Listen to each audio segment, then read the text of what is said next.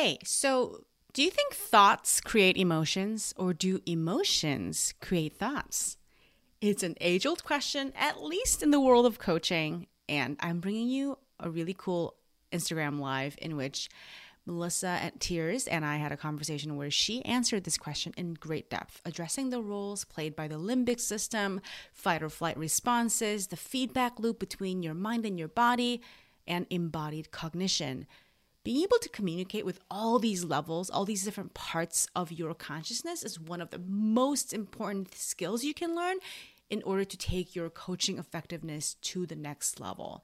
So, listen to all that Melissa has to say. And then at the end, just letting you know right now, we're going to invite you to a fantastic workshop we have planned for you on Tuesday, October 18th at 7 p.m. Eastern. And it's going to give you a strong neuroscientific basis of how thoughts and emotions work, how they play into the way we consolidate and understand memory in our brains, how that affects all of our decisions and the way we think of ourselves and we do, the way we do things.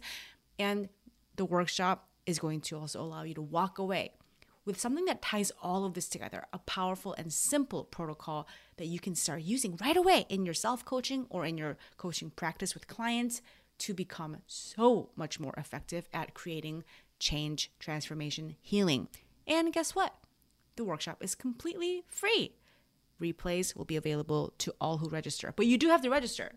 so I'm going to leave the registration link in the show notes and have a listen to how Melissa explains all of this. So there are many people for whose coaching models involve this idea that thoughts are what give rise to feelings. Like you have a thought and that creates a feeling, an emotion. And then there are people who have the opposite idea that actually you have an emotion first. You have a you know, you have a feeling first and that and then that gives rise to thoughts. and um, some people and lots of people actually in the comments are saying it could go both ways. Give us your take on this. Well, you know, it's a loop.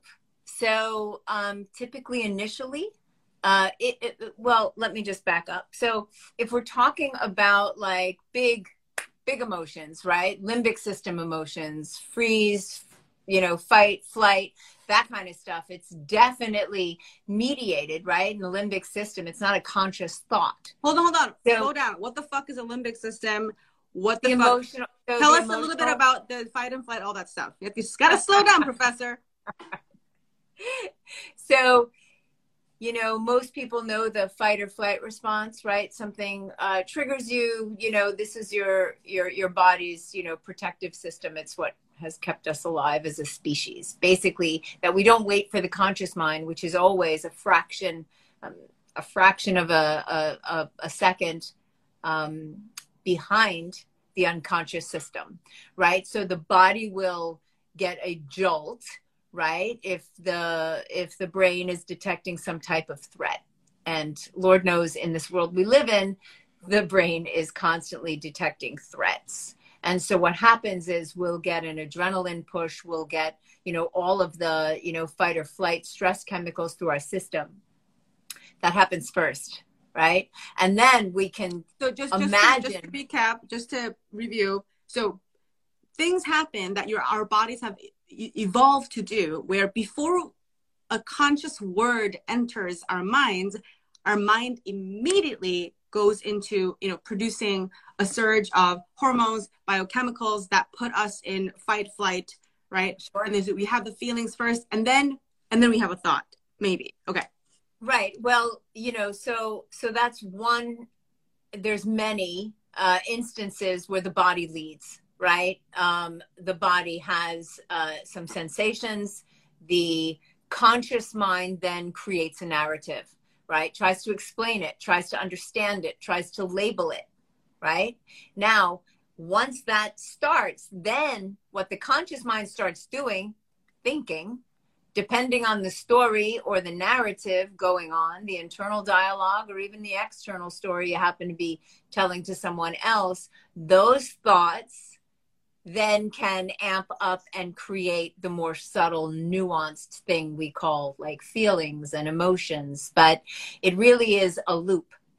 And so, in many cases, you know, people are arguing, right? But if you really look at it, it, it goes both ways. I mean, you and I were talking about the vagus nerve, right? And how it is that information highway that goes from the brain, you know, all the way down through our organs, to our gut, and comes back up. Well, one of the things that people used to say of it is that it's how the, uh, you know, um, it's it's how the the brain, you know, lets the body know what it's doing. But the truth is, there's far more nerves you know, going in the opposite direction from the body to the brain than there is from the brain to the body. And so what we're finding out now is that, you know, there's a lot more about embodied thought, embodied cognition that leads that leads prefrontal that leads conscious thought.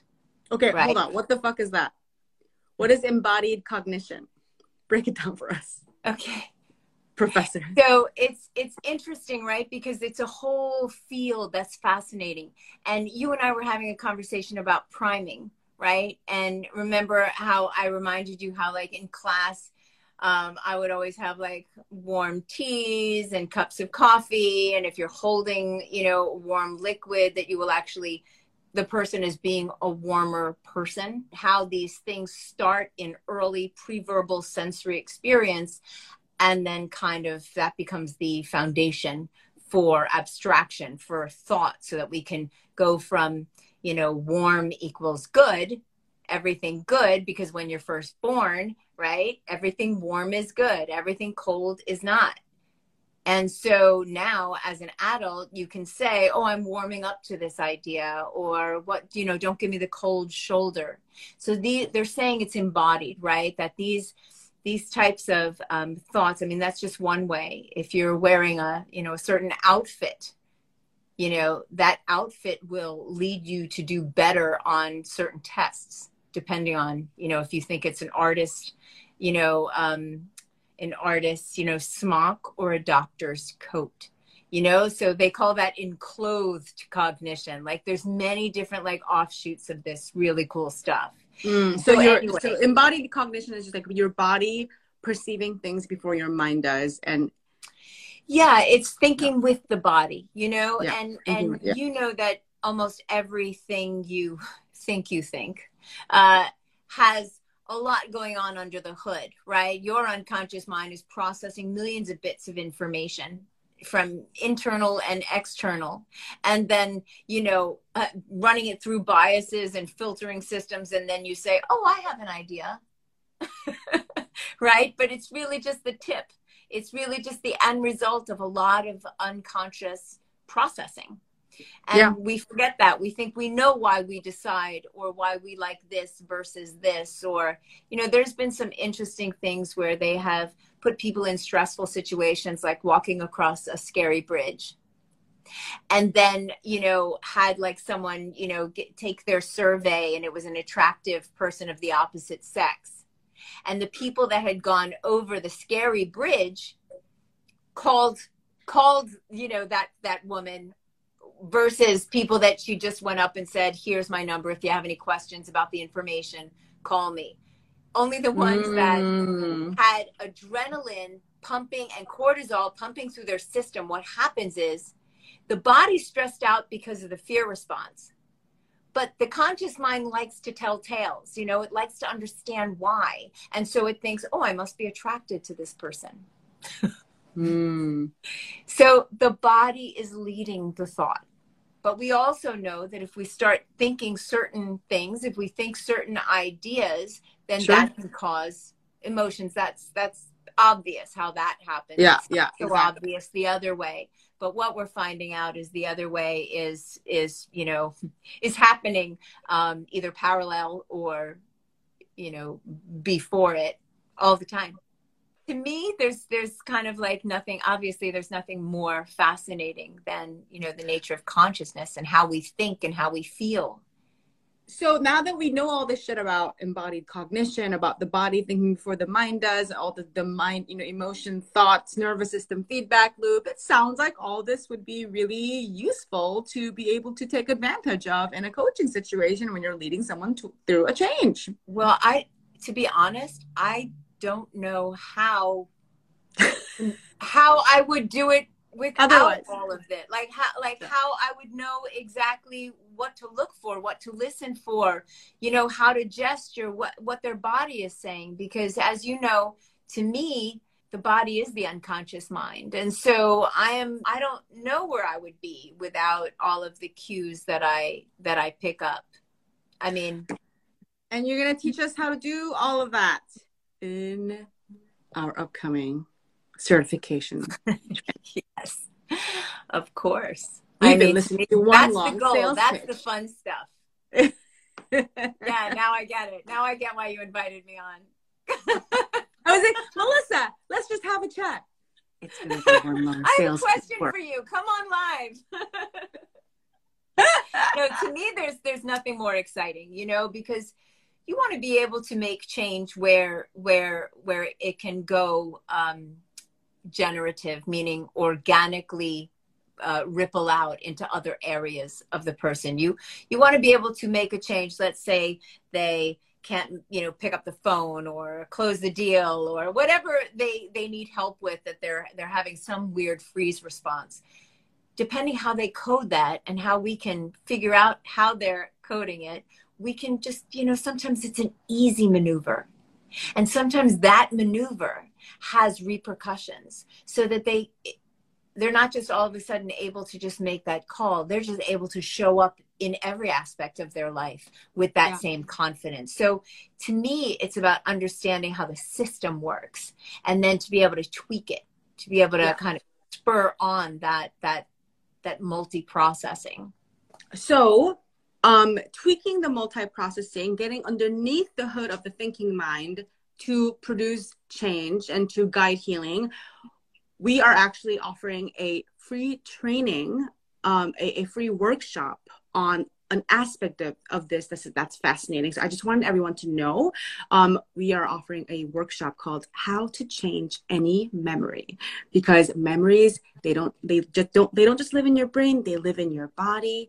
Um, and think about what would be possible if and they you don't could really live in the brain in the way that we think oh you know? tell us more Well, I mean, uh, we're we're going to be going over this this form of how do we change memory? How do we actually access the memory? Know how to access the right memory. You've got to Mm. get the memory that's hooked into the neural network of the problem. This is where Mm. people don't, you know, it, you just got to know what to look for, which is what we're going to cover. And then how to activate the memory, throw in what, you know, the elements that are needed for the brain to do a massive update. And what happens in that moment, right? And then, you know, the reconsolidation window is about four or five hours, but over the course of the next four or five hours, they're laying down the the the memory. They're putting it back into the regions of the brain where memories are stored, right? That's what I mean by it's not like a complete memory. Like there's all these different regions in the brain that are stor- storing little bits. You know, this is the color, this is this, this is dimension, this is movement, and it's cobbled together. Every time you fucking remember something, you're creating it, and then it becomes malleable.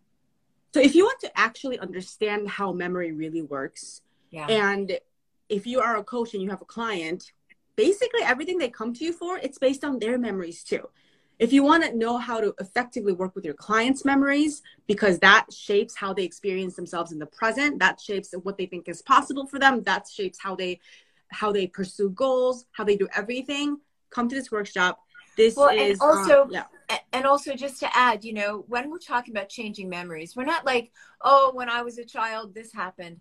I mean last week in the fucking boardroom when you had a panic attack let's go there. And what we Mm. do because the brain you know it runs on prediction. You know that's how it operates. So if we can change how it's predicting the present and the future even if it Mm. means changing the memory of last week so that we put in a different emotional track then it's going to predict that new emotion the next time a situation arises where they might have felt you know that fear or anxiety. So what we're doing is we're kind of hacking the fact that the brain is a prediction you know system. I was going to say yeah. machine but it's not really a machine. Yeah. But it but that's how it knows how to act in any given moment is Yeah. based on how you've acted before. So when we say change any memory, we're not necessarily, you know, talking about changing childhood memories, although we can do that too.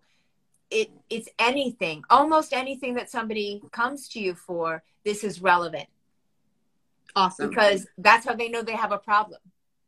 Exactly. Yeah.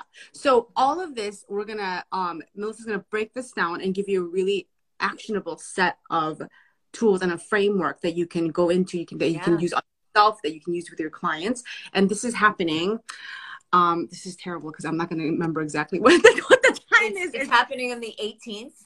18th, 7 to 8:30 p.m. Eastern. all you have to do is register. You just have to drop your email and you you'll get the Zoom um, instructions. Uh, it's free. You just have to put your Yeah. email in and show up. And I mean, it'll to be me, to me, if Yeah. if there's one thing that you should learn to master, it's this. If you're a coach, if you're a therapist, if you're, you know, a psychiatrist, I mean, whatever, if you work with people and you help them to change things, then this is crucial. it's crucial. So um, come sign up. We'll see you there. It's uh, it's a robust workshop. Um, and and there's going to be a replay. And our goal truly is for you to absorb the information in in the workshop and then be able to do it with your clients. To be able to Yeah. do it with your clients right away. Yeah, Um, I'll just give you a simple, it's a simple form Yeah. that you can continue to add layers and layers and layers. I mean, for years, you know, I've Yeah. been doing it for, I don't know, that particular form that I'll be bringing there for Yeah. at least, at least 16, 17 years. And I'm still always learning, you know, it's, it's exciting because you, you know, it becomes um, a very dynamic form, a system of change that you know that you like, and and it's it's the way to get the job done.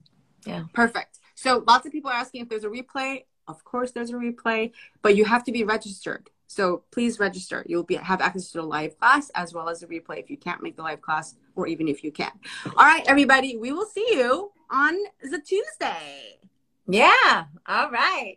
Once again, the link to register for the free workshop is going to be in the show notes. Click, click, click, register right now, and I'll see you there.